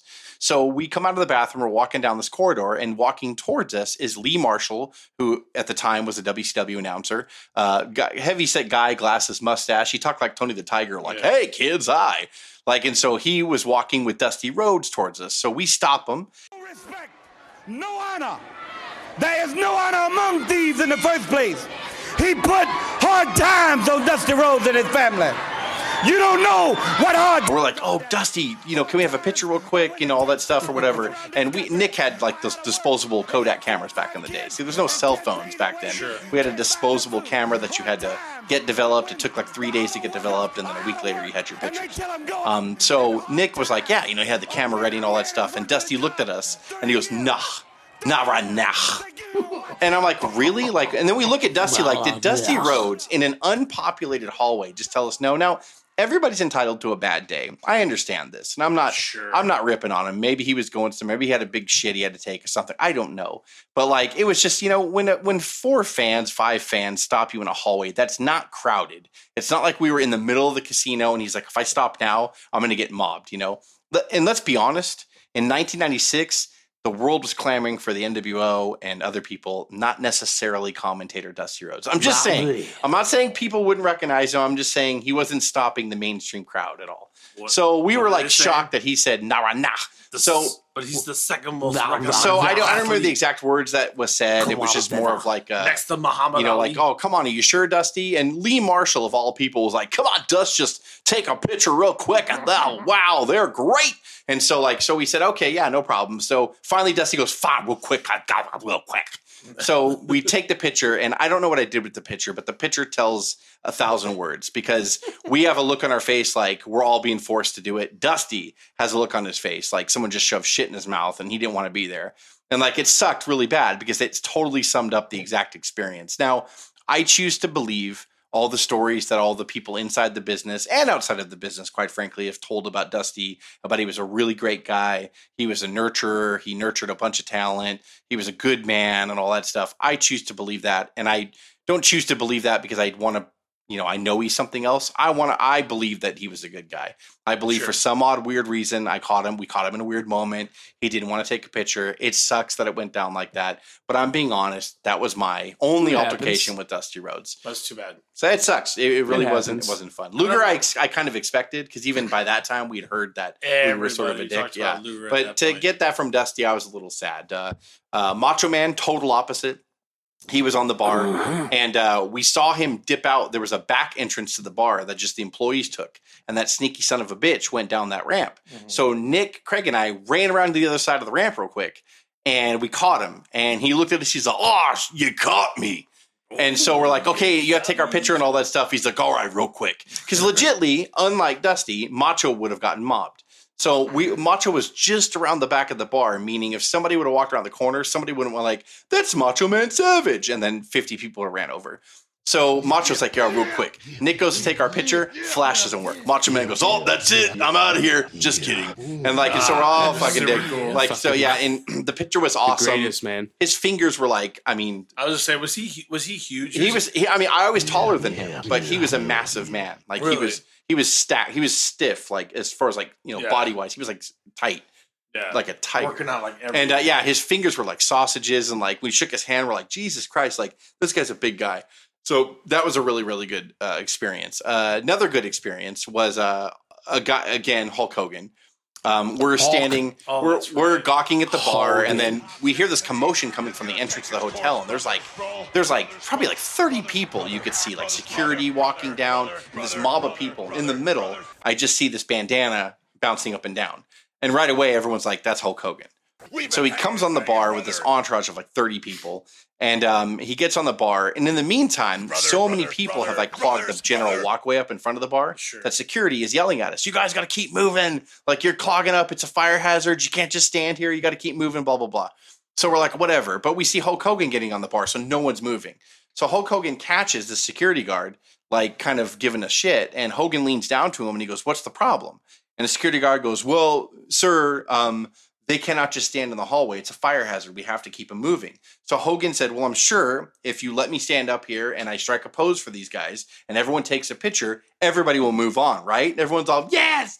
So he gets on, he flexes a double bicep, everyone takes their pictures, and they move on. And that was another great moment and memory I have of Hulk because he didn't have to do that. And that was such an awesome thing for him to do. And he was a heel at that time too in the Sure. NWO, but he was, you know, it was after hours and all that stuff. And That's like when the heel he didn't, yeah, he did not have to do that, and he did it, and everyone loved it. And that was another thing I can put in my I love Hogan uh, memory bank. But uh, God, there's so many good stories in Vegas, like so many good stories. Another one in particular was with Flair, and this was in the year 2000. All the stuff I told you before was all in the year 96.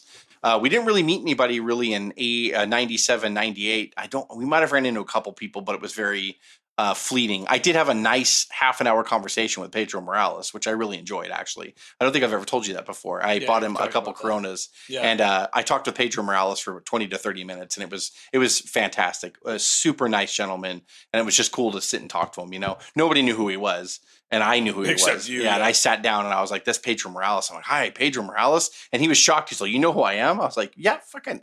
Fucking Yeah. Pedro Morales. How would I not know who you are?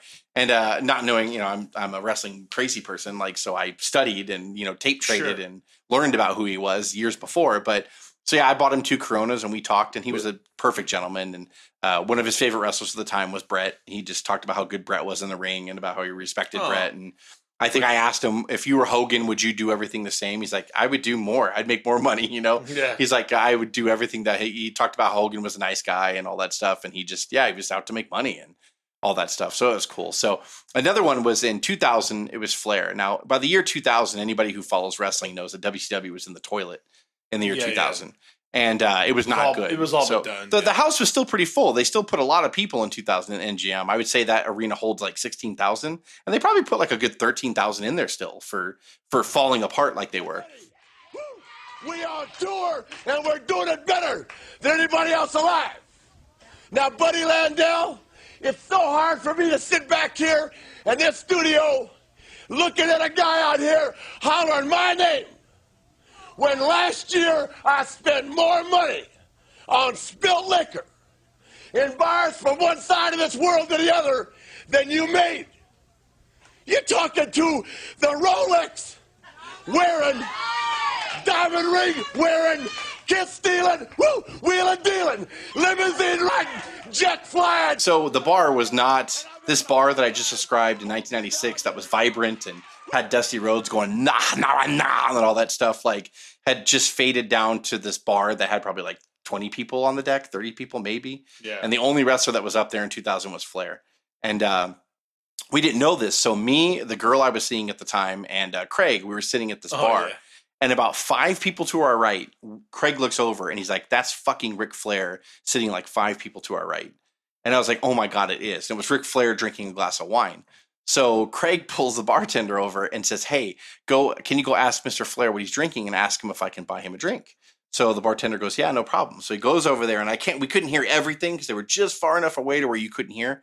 And uh, and I see Flair look over and he points to the girl I'm with and he's like, Her?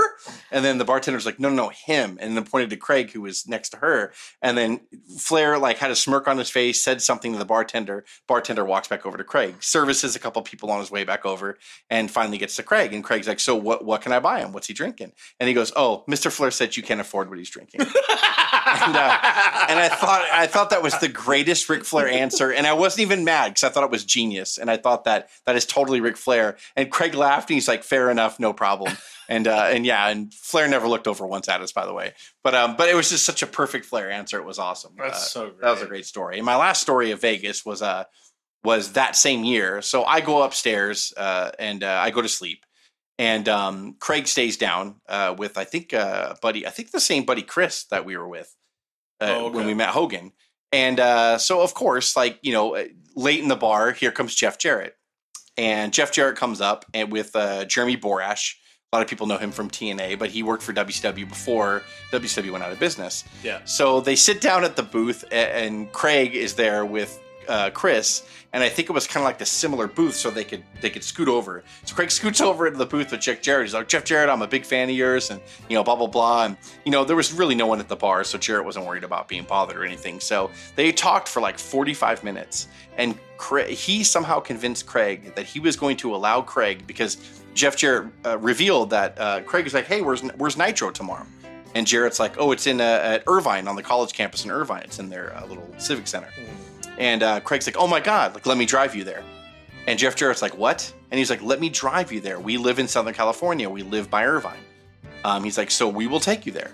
You just get us free tickets, and I'll drive you there. You don't have to worry about spending money on a rental car. You don't have to worry about anything. I'll drive you there." And Jarrett's like, "I don't even know you, and you're gonna. I'm, I'm gonna trust you, and I'm gonna ride in your car. What kind of car do you have?" And it was a small four door car that Craig had. It wasn't even anything big. So Jarrett's like, "Okay, well, I got a lot of luggage," and Craig's like, "That whatever." And uh, he's like, "We'll put it in the back seat. Jeremy can sit in the back seat." And Jeremy's like, "Thanks." And Craig's like, "Well, I'm just being honest." Craig's like, "No, no, no. You can sit in the front seat. Jeff, you could drive if you want.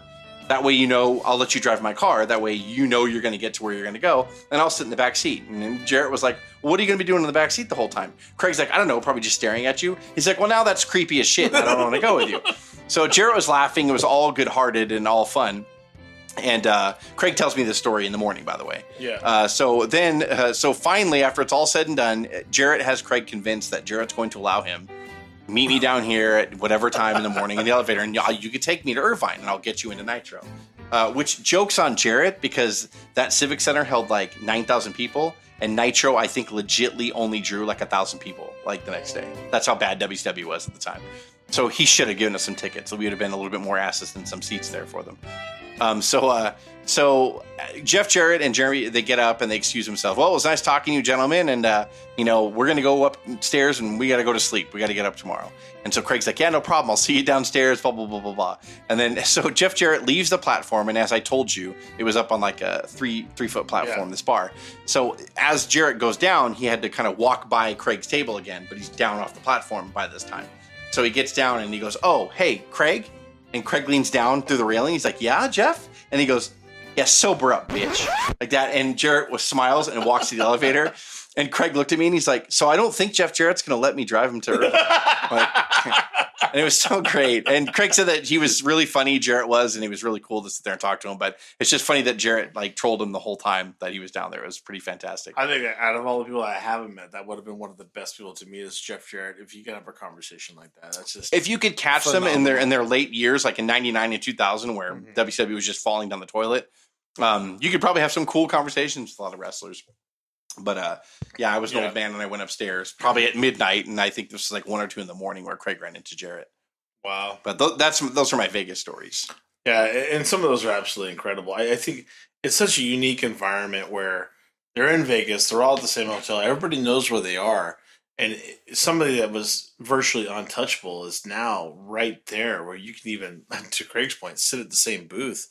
Um, quite quite impressive in, in in in itself in its own right. Just being able to talk to some of these guys, and you know, even the Mean Genes of the world, watching Hogan control a crowd so we don't block fire exits watching Jarrett telling our friends to sober up. I'm not fucking. You're not driving me to fucking Irvine. Like just just to be able to have that conversation. No, nobody can say th- like how how many people could really say that that's happened to them. You know, you'll you'll never see situations like that again. We we we can talk about. Well, shit. Do you guys really want to talk about this? I mean, we got to talk about times that weren't so great. This is probably I don't care about anybody's story. This is probably like the greatest wrestling story ever, ever. Ever. The best. All right. So what what I'm gonna do is I'm I'm gonna lay the backdrop for this a little bit for you guys. Um, and I think I'm gonna have Jess take this over because I don't, I'm not sure if anybody could tell the story better than than Jess at this moment. So um, this is really the year of late '95. Um, we are just graduating high hmm. school in our class. I, I think cuz It was it was summer, and we Yeah, know it we- was- we had it was the graduated. hottest fucker in the world. yeah. And, and, and by the way, hot- Lake Elsinore. Hot. Yeah, we're, we're talking about summer in the inland empire of Southern California. This is the desert for those of you that triple don't fucking understand. digits. Yeah, triple digits in the mm-hmm. summer. And the Storm Stadium, for those of you who don't know what that is, this is a minor league baseball stadium, right? And I and I know for a fact that Jess even uh, Jess and Craig even talked to certain wrestlers that wrestled in that at Halloween Havoc events later, and like, oh my god, that was so fucking hot. They even remember it, and like they don't want to go back. And by the way, WWE, WWF and WCW, WWE, whatever we want to call it at the moment, no one has ever been back to that venue. They will never book it again. It won't happen. So because it was so fucking. Bad. I went to a show after that though. Yeah, Yeah. There's a couple indie. Shows Yeah, there was an there. Yeah, indie it- show with it- Tatanka. it- I think when I went, I went with Tito Santana and Snuka was the main event. and Valentine was on it. And I don't even remember. but since Oh, that was the war at the shore. That's Yeah, what they but- called that one. But Valentine since- was drunk. But let's That was be after honest. one I Since went to. '95, WWF or E has never been back. No. well, it, it also shows you how Nobody. bad business was in '95. of course. Yeah. And uh, for both companies, They had a resort to '95 go wasn't there. great, but ni- Yeah. for WWF, '95 was trash. So literally, these fuckers are wrestling outside in triple digit heat inside in of a, minor a league st- baseball the Storm stadium. Stadium holds what, like six thousand people? Something like that. Not even Maybe. sold out though. Huh? Maybe. Well, they put they put because it's a baseball field, so they put the ring on, uh, uh, not even on the diamond. It was away No, from the diamond. It was almost No. in the outfield. but the whole floor was full, sure. and then uh, I would say Yeah, most of the for sure. stands were full. It was it was a decent showing. Well, I would say, I would say thirty five hundred uh, people. Well, let's let's be like let's, let's let's be honest about it. I mean, how often would you get a venue right there in your town? So Yeah. people were amped to go, and at this time there there couldn't be more than thirty. And wrestling was not mainstream at this Elsinore. point. It was really it was down, but there was I would say there was was like thirty five hundred to four thousand people there. It was Way a down. decent turnout. way down. So in, in the realm of that, right? What we have is we have a series of shitty matches. Let's be honest about it. We got Shawn Michaels and Bret Hart topping the card. You got the Undertaker kind of getting his. Uh, I, I actually you call Against him the, the the B status against Kama. The main event, just so you know, was uh, uh, the dudes with the attitudes. I think they call it Diesel and Shawn against. It was supposed to be Sid and Tatanka from the Million Dollar Corporation, but Sid no showed as usual, or didn't, or couldn't show up. season And then so IR fucking S replaced Yeah. it. So it was IRS and Bray Wyatt's. Tatanka. which by by the way, IRS is uh, Good wrestler. I'm not saying he's not. I'm saying just just just underappreciated. I'll say I'll stop there. got But- got my yeah. mouth all fixing for some Sid and doesn't even show up. No, fuck you didn't care about Sid. Let's be honest. Maybe.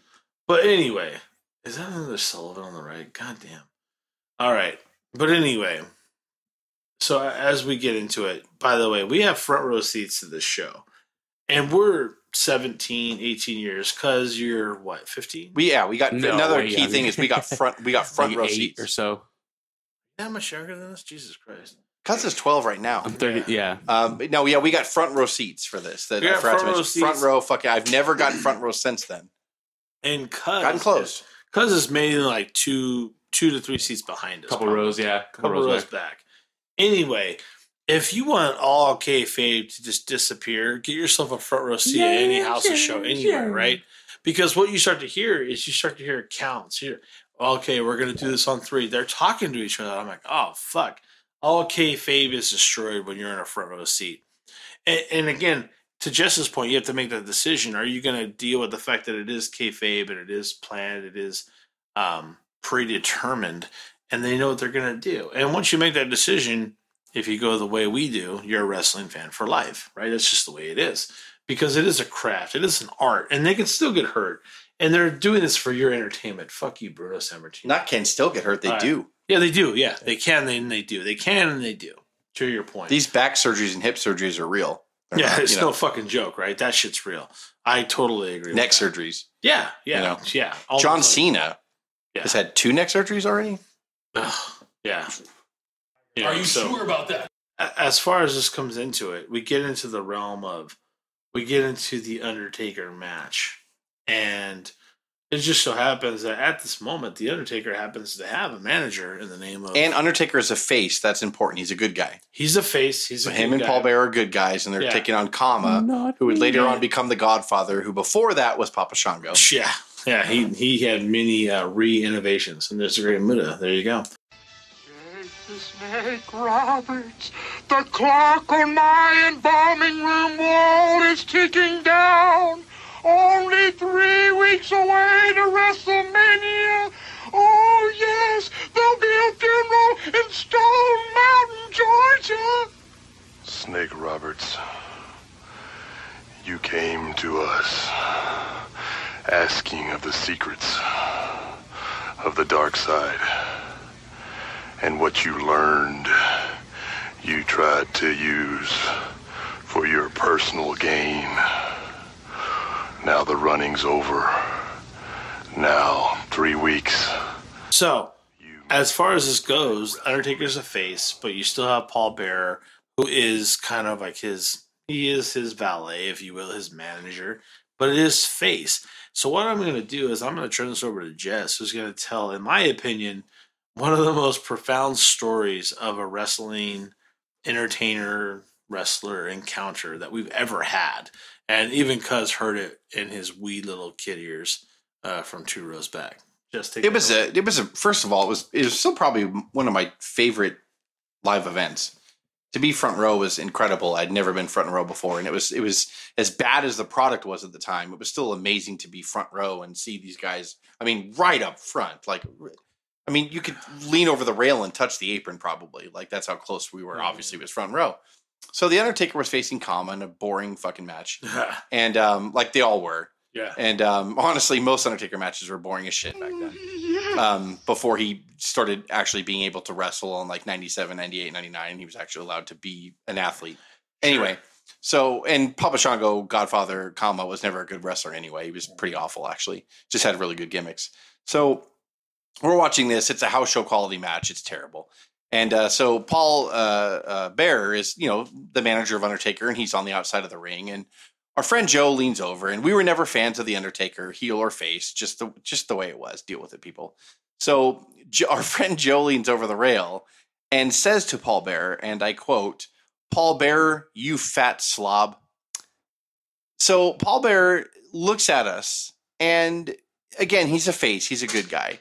He could have easily taken the high road and just been like, "Oh, I might be heavy, but I'm the Undertaker's manager. You better be careful, or he'll bury you." He could say anything like that. He could have done anything like that and uh, stayed in character, and we would have been like, "Yeah, whatever, Paul Bear."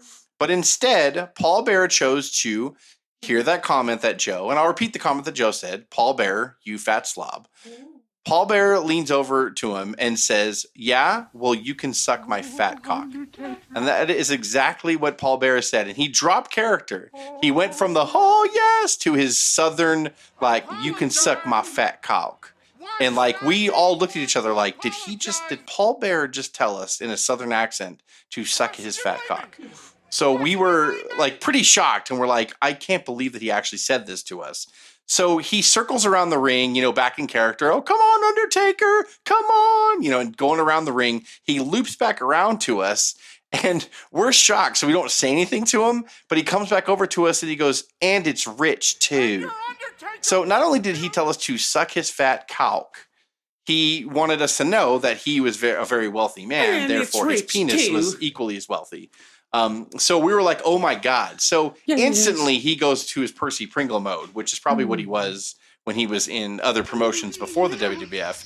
And he comes around again, and to our right, by about like two families in the front row, was this family we didn't know. And they were an African American family. And um, they all heard what he said. And so did a lot of the people around the front row heard what he said to us. So people were starting to boo him. I would say about 20 people around the front row area would heard him. They're starting to boo him every time he came around. So this, you know African American family was booing him as well. And one of the kids that we were kind of talking to, you know, during intermission and stuff like that, we kind of just were chit chatting because we're all front row. We were part of the front row club. So um, uh, we were talking to him, and Paul Bear comes around when he's booing him, and he goes, "Oh, shut up, Leroy! Why don't you go steal some hubcaps from the parking lot like we know you're going to?" and I'm like, "Oh my god!" So again, uh, let me let's recap. Paul Bear, in his real accent, told us to suck his fat cock. He told us that his cock was rich too, so him, him and his cock shared a bank account. And then this uh, African American gentleman that was sitting next to us, he told to go to the parking lot and steal hubcaps like black people usually do. So I didn't know that about black people, first of all. I've heard a lot of stereotypes about black people, but I had no idea that one of their favorite pastimes was to go out to parking lots and steal hubcaps. I had no clue. But apparently, Paul Bear knows more than we knew uh, at the time, and that black people love them some hubcaps and love to go in parking lots and sporting events and steal hubcaps off cars. So either Paul Bear was ahead of his time, or that was uh, something that would get Paul Bear in trouble for in 2018 because people would have recorded that shit. So uh, that that is our Paul Bear experience at the Storm Stadium in I believe it was July, June or July of 1995, and uh, I will never forget it because it was uh, uh, I, I I don't think very highly of Paul Bear after that, but I get it. You know, like to be to be fair, it was triple digits. Paul Bear, if anyone's seen him, uh, was probably three feet tall and about probably 350 pounds, legit. And uh, so he was never comfortable, and he was in this this uh, uh, what was his profession? Um, oh God, Paul Bearer was the mortician. Yeah. So he was in like a tuxedo like all the time. All like black, that. all So yeah, black. he's in Lake Elsinore in an outdoor stadium in probably 109, 110 degree weather, and I'm not even hot. exaggerating. He's in a tuxedo, yeah. Yeah. And then someone leans over the rail and calls him a fat slob, which he obviously knew he was a heavy gentleman. Uh, I don't know if he had clean habits, but Joe apparently felt that he was a slob, so he called him that. So again, he just snapped and probably just, you know, sucked my fat cock. But we were young looking kids. He told a bunch of kids that were basically teenagers to suck his fat cock. I mean, look, look. And I, again, I knew he was in a house show. It was non-televised. He, you know, it was triple digits, and he was like 350 pounds, and seriously, like probably five foot eight. Um, but at the same time, like I, I never respected him for breaking character because I'm like, you know what, man, like you could have done a lot of different things, like I said earlier, like just stating character and you better stop or the Undertaker's gonna bury you, like uh, whatever, and we would have been like, okay, whatever, Paul. But um, yeah, he decided to uh, let us know that he did not appreciate that comment, which it wasn't a very nice comment on Joe's part. Uh, however, um, I was pretty shocked like that it. we we got Paul Bearer out of character that day. I also personally feel that Joe, our our good friend from even oh, Joe can push buttons. he has a way Joe can of push buttons. finding what your button is and push it in record setting time. and Paul Bearer had a big fat sloppy He- button. He must And Joe have been pushing it. Hogan's buttons when he called Nick. Shit. Uh, how about when you're you, Hogan you're got fucking? away with it. How about when you're in New Orleans, fucking pushing police officers' buttons? That's not very smart either. But hey, you know it's That's Joe. Joe. That's Joe. What are you gonna do? We we love him. You know, Hulk Hogan. we enjoy the visits. Yeah, that's my uh, horrific uh, Paul Bearer story. It uh, it will stay with me forever because it was Yeah. just a, such an unreal thing. it, it is truly one of the greatest encounters we've ever had with any kind of wrestling persona. Not to say that that's good or great because we've had great experiences that were positive, but it is mo- the most incredible experience we've ever had. Because in our mind, this is what you have to think about, Jess. We were just out of high school. We were in the summer of the light of our lives, and so much of of what we had to make a decision on if we're going to continue to be wrestling fans. When and this is hindsight by the way if we're going to be wrestling fans is this going to be you know what we're going to deal with? Because we started to realize that kayfabe is not very real you know in a situation of this is all pre-scripted. You start to really learn about how this works and you start to really see the breakdown of what of what's going to happen um, in, in the realm of, of wrestling, how it works, and everything you thought was real is not. And, and then on top of that, at this moment, you got Percy Pringle just shitting on everything you possibly could believe in, or even possibly imagine what would be of a reaction, even if it was kayfabe. He just movie was so awesome here. He just said, "Fuck off! This is what I'm doing." Right. So i- i- it's just absolutely incredible, absolutely incredible. Um, it's one of the it's it, you know when you think about where we were as kids, teenagers coming to adults, it, it is the greatest story that we've ever been a part of of a wrestling encounter. So that's our stories. You guys got anything to add? Anything you want to? No, I just I'm glad that we got to do this episode because it's kind of since it's our first. I wanted to kind of us to introduce to people, you know, how long we've been wrestling fans, and you know, what like we said in the beginning, we are just fans. We don't have any ties in the industry. We don't work for any companies. We just decided to do this, and I wanted to. I really wanted us to do this first episode to introduce ourselves and just tell cool stories that we had. A lot of people have gone to see live shows, but that's it. They just see the show that's on in the ring in the squared circle, and then that's it. They go home and they tell, "Oh, it was a great show," or "It wasn't a great show," or whatever. But we got a chance to actually meet wrestlers. A lot of people um, have not had a chance to really meet wrestlers. You know, they've watched them maybe walk from the arena to their rental car, or you know, wave to them and they get waved back. But I had some. You know, we all three of us have had some legit contact with wrestlers and talked to them and got to kind of know some of their personalities a little bit. And you know, even in Craig's case, you know, got to talk to Jeff Jarrett for forty five minutes, or Sure. you know, like uh, you know, uh, we, Paul Bearer told us, invited us to suck his cock. I wish I would have done it because I Fat it'd be a better story. But I'll um, pass. but yeah, it was just really. It was, uh, I just wanted people to know that going forward, we're really going to have uh, you know good topics. We we're not really going to talk about today's product. We might have new segments. We might here and there kind of you know drop you little tidbits. you know? But I feel like if we talk about today's product, it's not in a great state as far as WWE is concerned, and uh, as far as creative and all that stuff. And I think every show will sound the same. I want I want to bring back memories for other people. I want to talk about you know uh, modern history, ancient history, everything. You know, I want to talk about topics and really give people something cool to listen to. And and if you disagree with us, I think that's even better. You can leave comments, you can email us, you can do all this stuff. And uh, I we encourage the comments. If you, if you hate us, you guys sound like shit. You guys should fucking die. Cool. Send it to us. Email. I don't care. Well, just keep me going. Paul more. Bear told me to suck his dick. Do you really think that you telling me to die is going to make me feel any worse than Paul Bearer telling me to suck his dick? I don't think so. Or so. if you don't like it, it doesn't matter because we love pro wrestling. So this is what we're gonna do. Yeah. So it doesn't matter. I agree completely. I love sucking Paul Bearer's dick. So I mean, Oh yeah, yeah. My All right, fat guys. dick. Well, this is the OWP signing off. A couple of uh, episodes we're thinking about coming in the near future. We do have some things in the can or are close to in the can with the history of the Intercontinental title. We also have some ideas of how to, when, we talk about the art of selling, whether you oversell or not.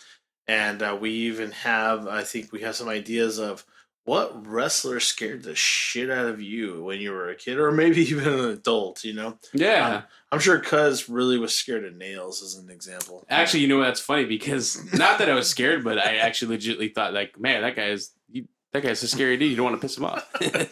yeah. And- so scared in, in hindsight, you laugh about it because you look at all these guys. You're like, oh, why was I scared of that? But as a kid, you might have been scared. Who knows? So those are the kind of things we're going to talk about coming up. If you guys have any ideas of or any uh, insight of what you'd want to hear about, uh, please uh, send us some responses uh, through our channel. Uh, it sounds like we have OWC, our wrestling channel on YouTube coming up. So that's uh, the OWP signing off, guys. Suck my fat Peace cock. out. Whoa, suck my fat cock.